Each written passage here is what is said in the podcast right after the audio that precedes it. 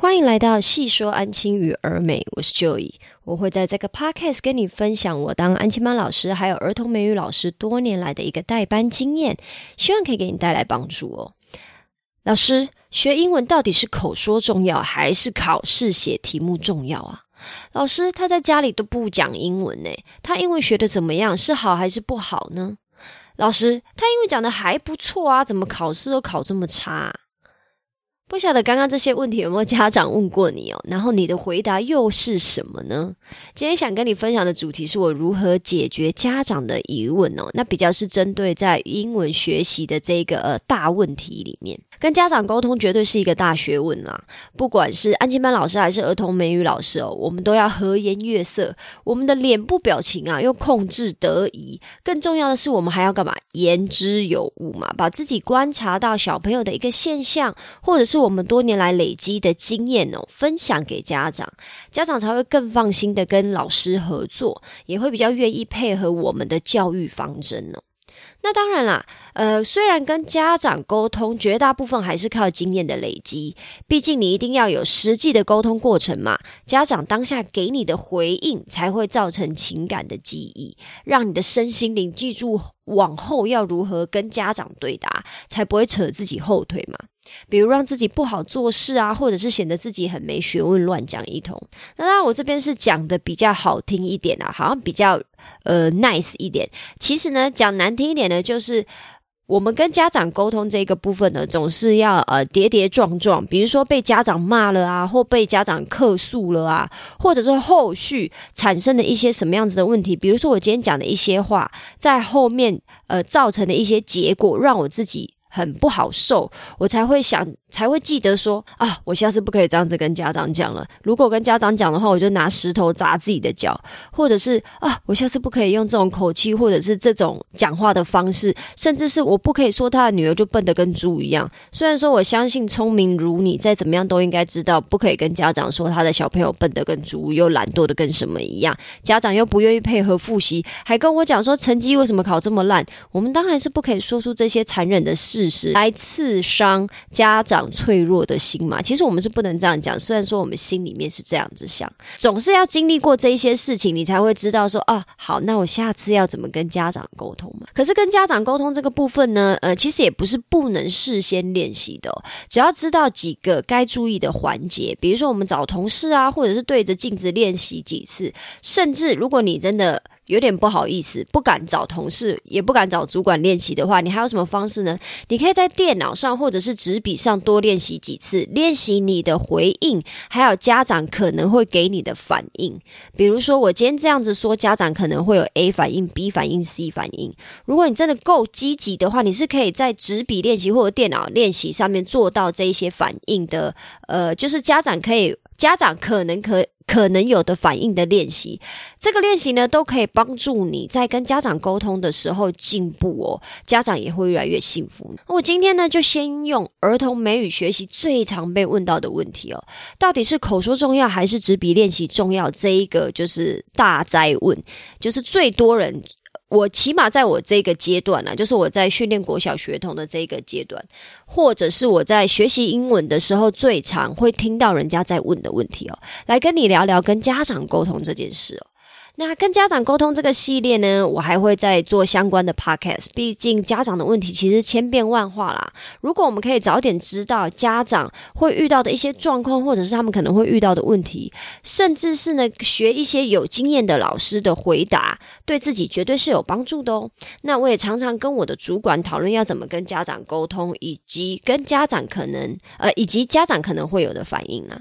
那如果你喜欢这样子的分享，也麻烦你在评论区留下评论，让我。知道，这样未来我就会讨论更多与家长沟通相关的主题哦。他这边先跟你沟通一个心态啦，就是你说出口的话呢，短期是代表学校，长期是代表你。那这什么意思呢？简单说，就是在你还没有太多的教学经验，或者是与家长打交道的经验前，也就是说，你是一个新手老师、菜鸟老师，刚进安亲班或者是儿童美语补习班这个产业才刚进来，maybe 才一两年的新老师哦，回答家长的内容呢，我都会建议你先以公司或者是学校教你的内容为主哦。你说出来的话呢，其实不是代表你自己哦，你说的观点其实是学校的观点哦。既然是学校的观点，或者是学校的 SOP，那不管是对是错，执行度或者是可行性，其实学校已经先帮你审核过了，主管也用他的经验验证过，你只要依照这个样子一样画葫芦，跟家长做。应对出错的几率自然就会降低嘛。我们为什么害怕跟家长沟通？大部分都是怕说错话，或者是说的太老实，说的太坦白，以至于被骂嘛，或者是被误会，甚至是被客诉嘛。这都是我们想要降低的事情嘛。可是呢，随着时间的推移，还有你的经验的累积哦，你终究会在这时间的洪流中怎么样，培养出你自己的教育理念，还有教育系统嘛？你会有你把持的信念，就像我，我也有自己把持的信念跟原则，就是紧抓不放，我怎么样我都不放弃的原则。那秉持着我自己的信念跟孩子搏斗，理想的情况下，当然是我跟小朋友一起打拼，一起成长啊，讲的好像我们两个在一起创业，但是呢。感觉其实是有一点像这样子的，因为我常常都会跟孩子说，就是我帮助你们进步，可是其实你们也是帮助我进步，这个是肺腑之言哦。那坏的情况下是什么？是我需要不断的跟家长沟通自己的教育理念嘛？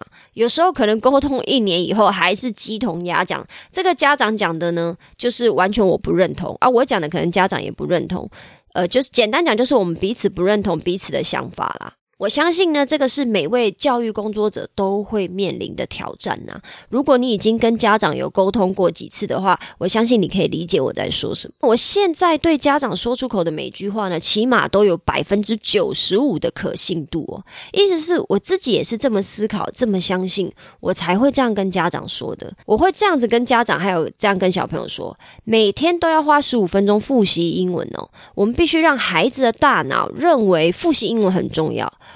不然怎么会每天复习呢？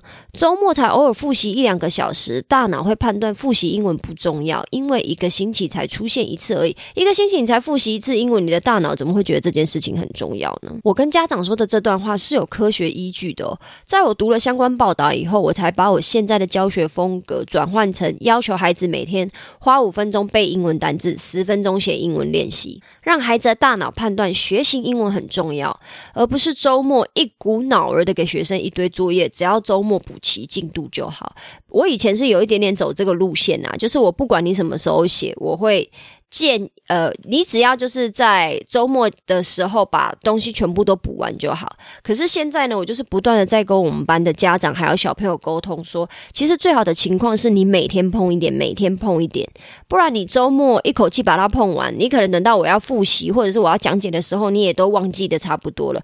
相信我，孩子的记忆力有时候很好，有时候很差，他们会选择性的记忆力很好，比如说该到他们的时间吃饭啦。玩玩具啊，打电动啊，吃麦当劳，这个他们都会绝对没有问题，他们都一定会记住的。起码我遇过太多孩子是这样。可是只要是跟功课内容相关的，该记忆、该背诵的，他们就是会选择性的常常忘记。我个人认为最好的解决方式还是是你每天碰一点。我刚刚说的这些话，是不是就不是学校的 SOP 啊？是我自己吸收这一些新的知识，然后加上我自己的经验，转化成我内在的东西以后，我再传递这个观。念给家长的这段话，就是代表我的教学风格，代表我就医，而不是我工作的安亲班嘛？那是不是长期下来，你累积起来以后，你说的话其实就是代表你自己了？刚刚提到了九十五趴是我自己讲出来的话，我觉得我有九十五趴的可信度嘛？那剩下的五趴是干嘛的？其实就是为了配合学校的立场而不得不说的场面话，或者是赞同的话。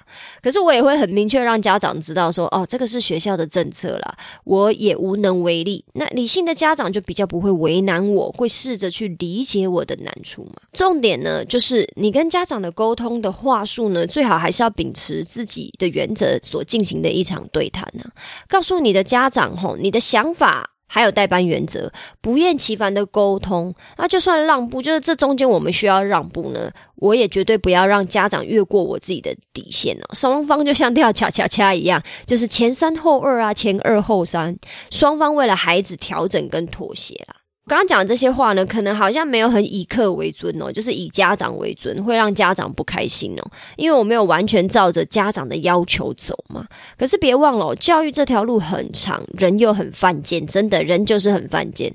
我们会去敬重有原则的人，可是我们绝对不会尊重随我们控制的人。那家长也是这个样子。如果想要在教育这个产业哈寿命长一点，我认为有自己的原则，虽然做事会比较辛苦，可是长时间下来。会受到很多家长的敬重，然后你也会做得开心一点啊，因为你有在把把持着自己的原则，而不是什么事情都哦别人说好就好，别人说要干嘛我就照着做，那自己会很痛。那接下来呢，我就是要跟你分享一下刚刚家长问的那些问题，我是怎么去做应对的，还有一些背背景脉络。通常呢，第一次接触接触儿童美语的家长呢，其实是不太会有这些问题的，因为他们的孩子还没有实际上过儿童美语的课程嘛。不管是听英文啊，还是口说回答，甚至是很后端的英文纸笔练习哦，他们都还没有接触过嘛。所以这类型的家长呢，在回应上其实是好拿捏的。大部分的情况呢，是你直接聊你的英文教学方式，或者是公司的学习架构。过程过程中呢，偶尔带到一点孩子未来可能会遇到的挑战，但你会如何协助孩子克服挑战？这样子回答呢，大部分的新手家长都是可以接受的。那接着呢，就是刚的大在问啦，就是学习英文到底是口说重要还是考试好？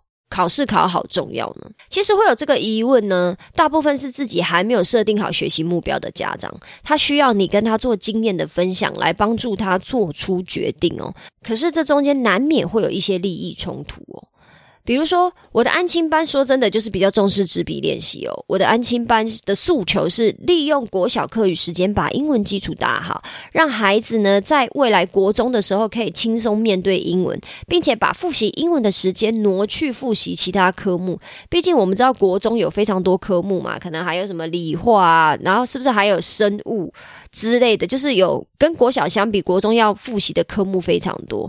那如果我们利用国小的一点课余的时间把英我们学好的话，起码我在国中不用再花时间应付英文这一个科目。这个是我们。呃，补习班我们的安亲班的一个诉求啦，起码是我们主任的诉求。这样，英文考试要考得好，就是纸笔练习不能少啊。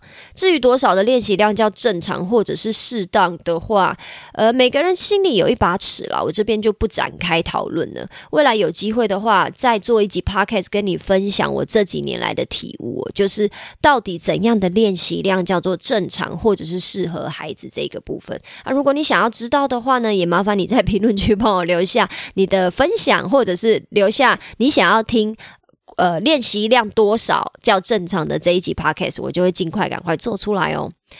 那如果今天我刚刚说的那一位家长，其实他是倾向口说练习比较重要，那我还要不要老实跟对方说，我的安亲班是重视纸笔练习呢？如果是你，你会直接告诉家长说啊，妈咪，如果你重视的是口说的话，那我这个安亲班不适合你哦，拜不？你会这样子跟家长讲吗？如果你是招生人员或主任的话，大概就不太可能会这样说吧。或者是如果你的主任在旁边，你也不可能这样子跟家长说啊。虽然说大概率的情况下，我们是不太需要去碰到招生啊，老师通常都是注重教学就可以了，但还是。我们自己就是要知道，说我们有可能会遇到家长的这样子的问题嘛？那当然啊，既然客人上门，我们是不是就会尽最大的努力哈，让客人变成合作的家长，而不是把客人吓跑了？但是呢，因为我的身份是老师嘛，招生说坦白的不是我主要的工作内容，我就会倾向就是剖析去。告诉家长说，口说跟纸笔练习在不同的学习阶段都有它的必要性，给家长听，让家长自行做出判断跟选择哦。我会这样跟家长说。口说比较重要的时期呢，我会放在幼儿园与国小的阶段呢。我认为，呃，在幼稚园、国小这两个求学时期，口说的训练是相对来讲比较重要的，比较重要的。那幼稚园时期很好理解嘛，幼儿园学童可能连笔都还没有办法好好握，你你要怎么叫他们去做纸笔练习啦？你可能叫他写一个 A，你就已经很想去撞墙了。更何况幼稚园的孩子呢，正处于口语发展的黄金期嘛。几乎你丢给幼儿园孩子什么语言，孩子就是很快短时间内就可以叽里呱啦的回复你，然后学会学会这个语言，就是应该要沟通的一个方式，这样。那口语训练是不是我们训练在刀口上？我们花点心力专攻孩子的英文口说能力，孩子其实学的会很开心，然后他们也会很爱表现，很爱表演给家长看。那家长爸爸妈妈听了就会开心嘛。至于国小阶段呢，我认为是重一半口说，一半考试哦。这个要怎么说呢？就是我们五十趴的精力放在口语练习。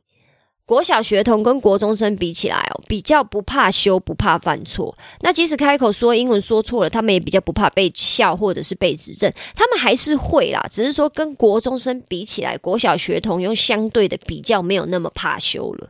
那他们还是有机会可以精进他们的口说的能。的能力的，比如说培养英文单字发音的准确性啊，或者是他们说英文的口条啊，养成说英文的习惯，用英语脑去思考，说，诶，我应该要怎么说？在国小学英文的这个阶段呢，可能会有家长问你说，哎，老师啊，他在家里都不讲英文，他英文学的是好还是不好啊？如果家长问你这个问题的时候，你或者是你听到这个问题的时候，你的第一个反应是什么？我的第一个反应是笑死了，我真的是笑死了，为什么？如果你都用英文或国语跟我讲话的话，我为什么要用英文回答你啊？不是很怪吗？那为什么家长都会有这种这种幻想呢？就是觉得我在家里跟你讲中文，跟你讲国语，但是我要求你讲英文的时候，你就应该要讲的下下教，或者是很爱讲，那不可能的事情嘛。刚开始学英文的时候，可能会很有表现欲啦，比。毕竟幼儿园的孩子，不管是不是学英文，大部分都很乐意跟家长分享啊。那家长自然而然也就很习惯他们的孩子英文讲的呱呱叫，或者是他们很爱讲的样子嘛。可是国小时期跟幼儿园不同了啊，起码我带的孩子是这个样子啦，就是全美幼儿园从早到晚都是 All English。或许他们有时候会偷教注音或者基础的加减法嘛，那这个部分就是这个就不干我的事，那个是幼儿园的事情哈。起码他们在教注音或者是英文呃数学加减法的时候，可能会用中文教啦。可是绝大部分的时间都还是全美教学啊。孩子一整天的环境都是在讲英文，那甚至在家里清醒的时间可能比在幼儿园还要少。诶，意思是什么？就是孩子回家跟父母相处讲国语或讲英文。但是还是需要很早上床睡觉嘛，幼儿园的孩子，那累积起来的时间，说不定还比待在幼儿园的八小时还少。以语言接触来看，自然是讲英文讲得很自然呐。起码他们不会排斥讲英文，因为他所有的同学、所有的环境都是要求讲英文的，遇到的老师也都是要求讲英文的。你就是必须讲英文，讲英文才自然。你讲国语反而不自然的情况下，他们就会很热、很乐意讲英文嘛。可是我现在，请你想象一下哦，你的国小生活是长什么样子的？比如说鬼抓人啊，红绿灯啊，或者是我们去合作社买东西啊，买铅笔、橡皮擦啊，女生约好了啊，一起去尿尿，一起去厕所。那国国小老师考国字、考圈词、除法，什么三角形、面形公式，这就是我的国小生活啊。那我刚刚提到的那一些东西，请问一下，跟开口说英文有关吗？没有啊，没有任何一样跟开口说英文有关啊。我们先撇除现在的国小有英文课不说啦，因为英文课你就是得得讲英文嘛。可是即使如此，国小的英文老师大部分都还是台湾人、华人在教嘛，他可能也不会要求小朋友要 all English，因为。程度的落差可能很参差不齐，有的小朋友是完全没有学过英文的，这是有可能。如果比如他今天练公托，或者是有的家长在学习英文这一块，他本来就没有这么的积极，可是他的孩子是幼儿园完全没有接触英文的，所以他不可能国小老师不可能要求小朋友 all English，一定还是会用中文去讲解英文的一些规则或者是单字字词的意思嘛？那这种情况下。英文课都不一定是很常讲英文的，那英文课以外的时间，当然也就不会特别想要讲英文啊。如果是一般国小的话，就是不是你不是念那种什么很厉害的那种，很像私小，就是有在要求什么双语班啊，或者是什么美语精英班的这种这种很特殊的国小的话，只要是一般的国小，大概都会是这个样子的生活啦。国小的孩子在讲英文的时间是不是就更少了？就是全国语的环境，他们很自然的融入，因为国语就是他们的母语嘛。那大家用中文，我当然也用中文聊天呢。我自己讲英文太智障、太臭屁了吧？啊，回到跟回到家跟父母讲话，本来也就还是用中文啊。除非爸爸妈妈的英文水平不错，他们有要求孩子在家里讲英文，那孩子可能有办法回到家自然而然的切换成讲英文的模式。可是我们要知道。可能百分之八十到九十的家庭是不是就是不会这么做的嘛？而美补习班可能是唯一孩子可以讲英文，但是他们又不怕被笑的时候了。因为在这个环境，大家都得讲英文嘛。尤其是像我们的儿美补习班，我们就是 all English。那说坦白的，即使是 all English，也是他们在对外师的时候是 all English 啊。有时候对我，我要教他们一些加减乘除啊，或者是一些国语的造句的时候，我是要怎么讲 English 是没有办法的事吗？在上外师的课的时候，他必须要讲英文，因为讲中文外师根本就听不懂，没有办法沟通，是不是还？孩子自然可以说英文。他们来到俄美补习班的时候，就好像来到国外一样。所谓的国外的意思是，你不讲英文，你是没办法沟通的，你没有办法达到你要的需求。比如说，你想去上厕所，你想吃东西，你想干嘛？你今天有什么问题，你就是必须讲英文嘛。那他们自然而然会切换到讲英文的模式。他们不这么做，没有办法在这里呃生存，或者是跟别人沟通。可是啊，即使我刚刚那样子讲哦，我们是不是都不能这么直白的跟家长说你很好笑？诶，就是自己讲中文，却要求孩子在家家里讲英文表演给你看。我们其实是不可以这样讲的嘛。我们都要尽量以充满善意的口吻，然后温柔的告诉家长说：“妈妈，这一切都是正常的啊。孩子的学习环境在改变嘛，从全英语的环境转变到几乎是全国语的环境。那在家里讲英文的意愿降低的话，是很。”自然的哦，我们一定要用这种温柔的方式去告诉家长，因为说真的，有些家长他是真的不知道，他可能就是很单纯的想要知道为什么我的孩子会这样，他没有指责。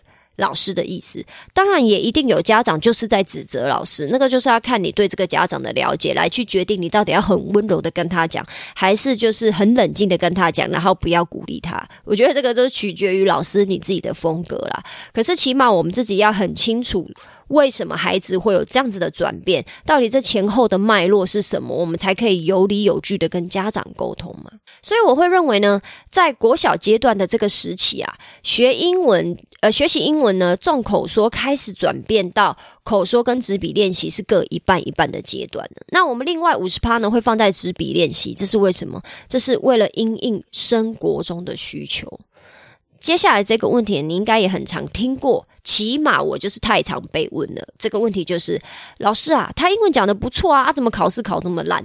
哦，这大概是我被问过最多次的问题。有时候连我自己都有这个疑问啊。比如说明明就以上课的时候讲的呱呱叫啊，要举举手抢答外师的问题哦，那还会用英文顶嘴耶，就是不管是顶中师的嘴还是外师的嘴。怎么考试写英文练习的时候成绩这么不理想呢？我最近就有遇到一个孩子是这个样子，可是，在做了一些些小小的转变以后呢，他的成绩有立刻提升。所以呢，这就代表说，有的孩子呢，他的口说不错，他也有把英文学进去；可是有的孩子呢，可能他是口说还可以，但是他考试真的就是烂，其实他是没有学进去的。那这个部分呢，我之后也会做一集 podcast 跟你分享啦。那我这边先说，台湾的英文考试呢，其实是很重视文法还有单字记忆的。即使现在的国中教育会考，它把重点放在阅读测验，大概有八到九篇左右。因为我自己是有在研究那个国中教育会考英文考试的，阅读测验的前面还是会有单字考跟文法的题目的。你看哦，阅读测验的范围是不是很广？不想要失分的话，你只能靠平常大量阅读英文文章嘛？那是不是智慧量？你只要认识的够多，你阅读测验的表现就可能可以好一点。阅读测验本来就是最不好准备的，尤其是需要靠平常平常个人自己的补足的。那可是学校老师可以做什么呢？就是他能做的就会相对的把放在呃阅读测验这一块的训练相对的会调降一点嘛？为什么？不是国中老师不认真啊，而是文法训练相对而言是比较有投报成效的。如果你有在投资的话，你一定听得懂我在讲什么。就是我今天花一样的时间去练习文法，跟花一样的时间去练习阅读测验。我讲坦白的，文法就是比较可以看出成效的。比较短期内可以让家长看到他的进步的，这个是没有办法的事情嘛？因为阅读测验真的要靠太长时间的累积了，再加上文法它是有固定范围的啊。我们再怎么考，国中再怎么考，它是不是都不可以脱离课纲嘛？起码它规定只能考到，假设说它。规定说，你只能考到 present simple 跟呃那个什么地方介系词、时间介系词这些。假设说你今天就只考这两个，那你再怎么考，你就是不可以脱离这个课纲啊。可是单字是不一样的哦，单字跟文章的深度广度就不没有列入这个范围内嘛。那起码我目前得知，不管是公立国中还是私中，在考文法这一块都是非常的积极的，因为文法也是最好验收、最一翻两瞪眼的。我的主管的小孩在私中念书啊，我有看过他们那个国中段考的考文法的考卷，我也有看过他平常考考英文的考卷。那个文法的考试真的没有跟你开玩笑，它每一个题目的间距非常的窄。非常的窄以外呢，它一次考试甚至是考呃三面的，也就是说一张半，然后而且还是大张的考卷哦，不是一般 A 四的那种小张考卷哦，是比 A 四再大一个一倍的那种大张的考卷，我忘记叫什么，可能叫 B 四吧，我有点忘记了，就是那样子大张的考卷，可是它的题目非常的密密麻麻，你就是需要在在一段时间内把它疯狂的写完，然后我们再来检讨跟讨论，就是诗中已经做到这。样子的练习了，就是他们会花很多的时间去练习，比课内的单词是一定会练习的，然后再来就是文法的练习，就是我务必要要求你在单字跟文法这个部分你不要失分嘛，因为阅读测验真的太难了，阅读测验就是比较看个人嘛，比较凭个人的真本事。可是我可以，我起码可以训练的是，我尽量让你在基础的文法题不要失。不要失分，那就是要的是什么？是不是就是得靠刷题，还有大量的练习，让小朋友记住？我觉得这个是很残忍，但是却没有办法的事情。所以呢，很会听说跟很会考试真的是两回事，真的是两回事啊！我们都不希望孩子成为考试的机器嘛？我们大人是不是都会这样讲？我们都痛恨不停的刷题、写练习题，比如说早自修考啊、课堂小考啊、周考、段考、模拟考啊，国中生活就是考考考来。有时候高中生活其实也是，如果说你要处心积虑的想要好好的去，比如说考上一个你理想的大学的话，你甚至也有可能是需要做很多考试的，这是有可能的。那当然，国中生活还有开心的呃社团啊，什么交男女朋友，这是另外一件事情。你真心接受孩子口说很好，可是考试成绩不理想的家长有几位啊？这没几位啊。既然国中的英文环境转变为大量的纸笔测验的话，这件事情就是，你只要是要参加台湾教育体制考试的孩子，你都会面临到这个状况。